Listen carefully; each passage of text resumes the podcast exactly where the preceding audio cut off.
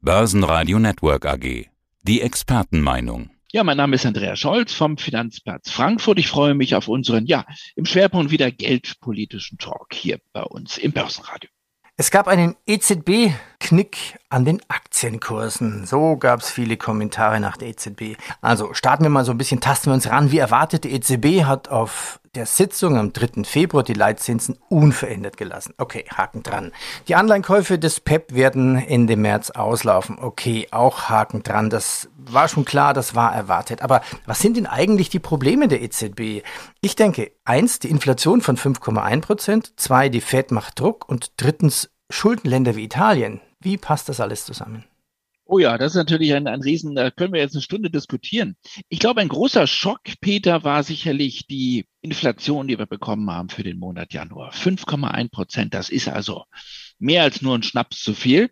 Insbesondere fällt auf, dass sich die meisten fast alle volkswirtschaftlichen Beobachter hier getäuscht haben. Stichwort äh, Basiseffekte. Man ging eigentlich davon aus, dass der Januar ja etwas gemächlicher auf der Preisseite starten könnte.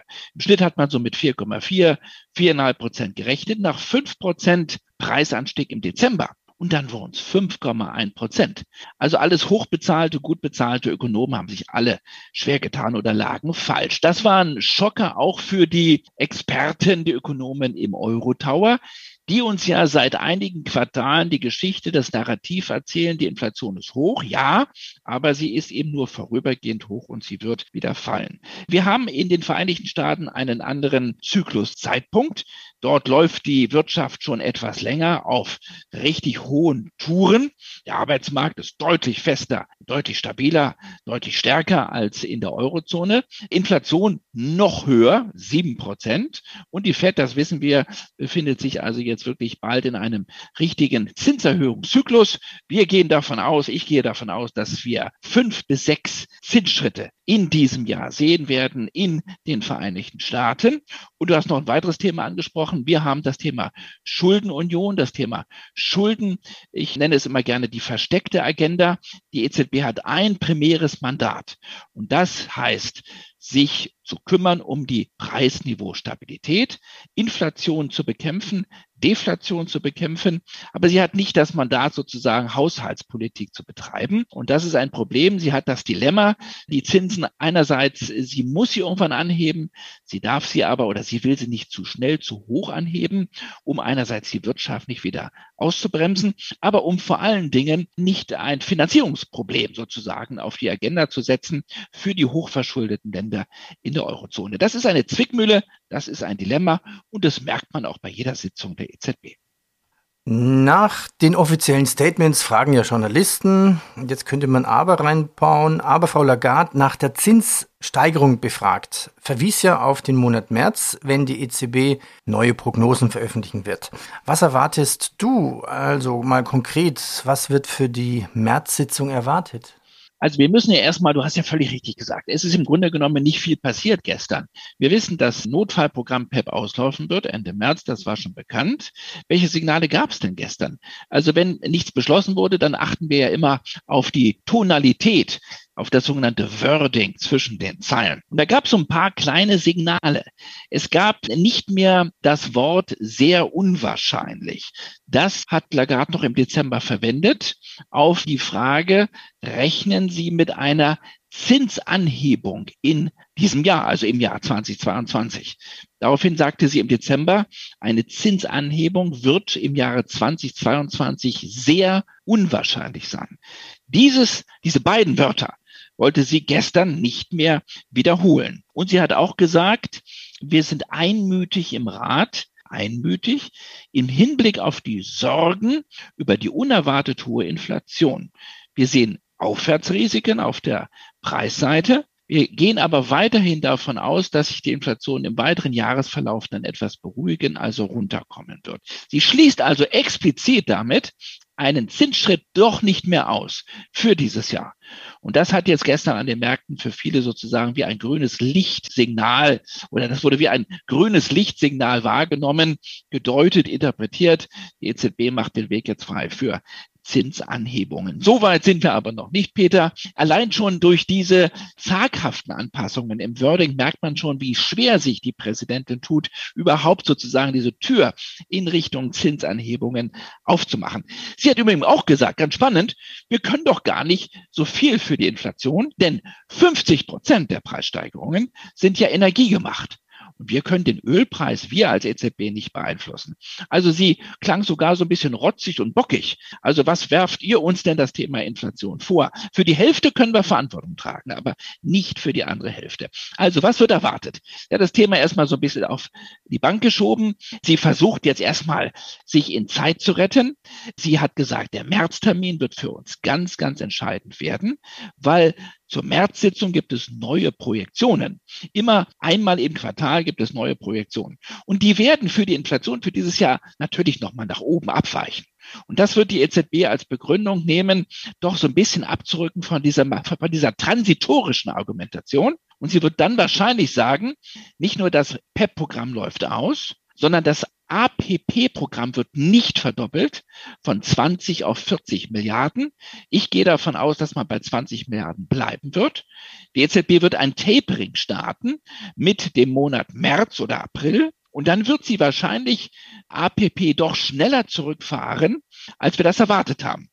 APP sollte von 20 auf 40 Milliarden erhöht werden, sollte dann gesenkt werden in kleinen Schritten auf erst 30 und sollte dann mit 20 Milliarden bis zum Ende mindestens bis zum Ende 2022 weiterlaufen. Ich gehe davon aus, dass man APP wahrscheinlich im Herbst schon auslaufen lassen wird. Und dieses nächste Signal, diese nächste Botschaft, die wird sie wahrscheinlich im März präsentieren wollen. Also die EZB öffnet die Tür einen kleinen Spalt für ein Ende der Nullzinspolitik. Betrachten wir es mal global. Wie sehen denn die Marktreaktionen aus? Wie ist das einzuschätzen? Besonders auf Währungen, auf Euro-Dollar. Ja, da gab es natürlich eine Reaktion. Der Euro ist angesprungen. Wir waren bei knapp über 1,11 und sind jetzt bei knapp unter 1,15. Also es war eine, was ist diese Interpretation? Da kommt jetzt was. Die Märkte sind bislang nicht von einem Zinsschritt in diesem Jahr ausgegangen. Und jetzt scheint es so zu sein, dass wir wahrscheinlich einen, vielleicht sogar zwei kleine Zinsschritte, zweimal 0,25 Basispunkte in diesem Jahr noch erleben werden. Es könnte sein im September ein erster und im Dezember dann der zweite Schritt.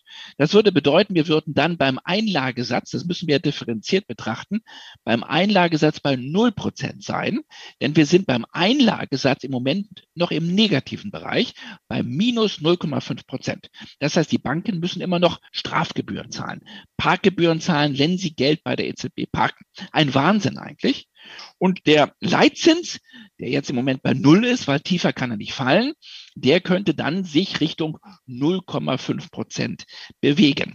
Das wird jetzt gerade eingepreist. Ich glaube aber, dass das Momentum für den Euro irgendwann so bei 1,15, 16, maximal 1,17 aufhören wird. Weil die eigentliche Story spielt ja weiter in den Vereinigten Staaten. Wenn die Fed wirklich in diesem Jahr nicht nur vier Zinsschritte macht, sondern möglicherweise fünf oder gar sechs, dann haben wir eine absolute Differenz, eine große Differenz weiter zwischen den USA, zwischen dem Dollar-Währungsraum und dem Euro-Währungsraum von mindestens zwei Prozent. Und das spricht natürlich trotzdem eher für den US-Dollar als für den Euro. Ja, manche Analysten sprechen ja sogar von sieben möglichen Zinsschritten. Ja, jetzt am Freitag wurde ja die Olympiade eröffnet. Wie viele Goldmedaillen würdest du denn für die Kommunikation der Fed und wie viele Goldmedaillen für die Kommunikation der EZB vergeben? Gar keine, weil beide haben sich absolut stark vertan. Die Fed war auch lange Zeit auf dem falschen Pferd unterwegs. Auf dem falschen Fuß sind sie beide erwischt worden. Beide haben uns dieses Narrativ immer verkauft im letzten Jahr. Das ist alles nur vorübergehender Natur. Inflation kommt im Laufe des Jahres 2022 wieder zurück. Die Fed hat eher eingestanden als die EZB, dass sie auf dem, dass sie auf der falschen Fährte ist. Das heißt, Jerome Powell hat früher erkannt, dass mit dem transitorisch, das funktioniert nicht so. Und jetzt ist er sozusagen, man könnte sagen, mittendrin schon in diesem neuen Zinserhöhungszyklus. Das hat er jetzt ganz gut gemeistert. Da würde ich sagen, Silbermedaille. Und bei der, bei der EZB würde ich sogar Bronze in Frage stellen. Mit dieser Kommunikation kommt man nicht aufs Treppchen. Da war sehr viel Bockigkeit gestern dabei. Da versucht man natürlich jetzt gesichtswahrend aus diesem Irrtum herauszukommen. Das ist, glaube ich, eine schöne Beschreibung und versucht dann, sich jetzt Richtung März zu retten, um dann mit den neuen Projektionen eine Argumentation an der Hand zu haben, um dann zu sagen, na ja, wir haben es ein bisschen später gemerkt, aber jetzt gehen wir auch, jetzt rennen wir den anderen hinterher. Also Kommunikation Kommunikativ ist das eine Gratwanderung. Man kommt viel zu spät und man gesteht aber diesen Fehler oder will den auch nicht eingestehen. Und dafür gibt es für mich jedenfalls oder von mir keine Medaille, auch nicht die Bronzemedaille. Okay, jetzt können wir uns überlegen, wie viele Medaillen bekommt vielleicht The Bank of England? Ja, da würde ich eher sagen, die sind Bronze verdient. Äh, die sind jetzt auch in einem Zinserhöhungszyklus. Die haben sich ein bisschen schwer getan. Im Herbst ging es hin und her. Kommt die Inflation, kommt sie nicht? Sollen wir was tun? Sollen wir nichts tun? Dann hat man sich kurz vor Weihnachten durchgerungen zu einem ersten Zinsschritt, 0,25 Basispunkte. Hat ganz gut aber die Märkte vorbereitet, dass schnell der nächste kommen könnte. Und jetzt erfolgte gestern der nächste Zinsschritt. Die sind uns also auch schon mal zwei Zinsschritte voraus. Nächster Zinsschritt 0,25 und haben fast schon den nächsten wieder angekündigt im März. Also da geht schon richtig los.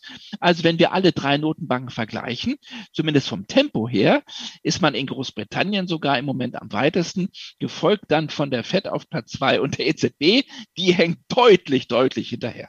Also, wenig Goldmedaillen zu vergeben von Andreas Scholz. Ja, dann sage ich herzlichen Dank für das Update der EZB, der Fed und the Bank of England. Und ja, ach, übrigens, Amazon erhebt die Preise für die Prime-Kunden an. Mal schauen, ob diese Meldung die Börsen mehr bewegt als die EZB. Ich danke dir. Besten Dank und liebe Grüße aus Frankfurt. Tschüss. Börsenradio Network AG. Die Expertenmeinung.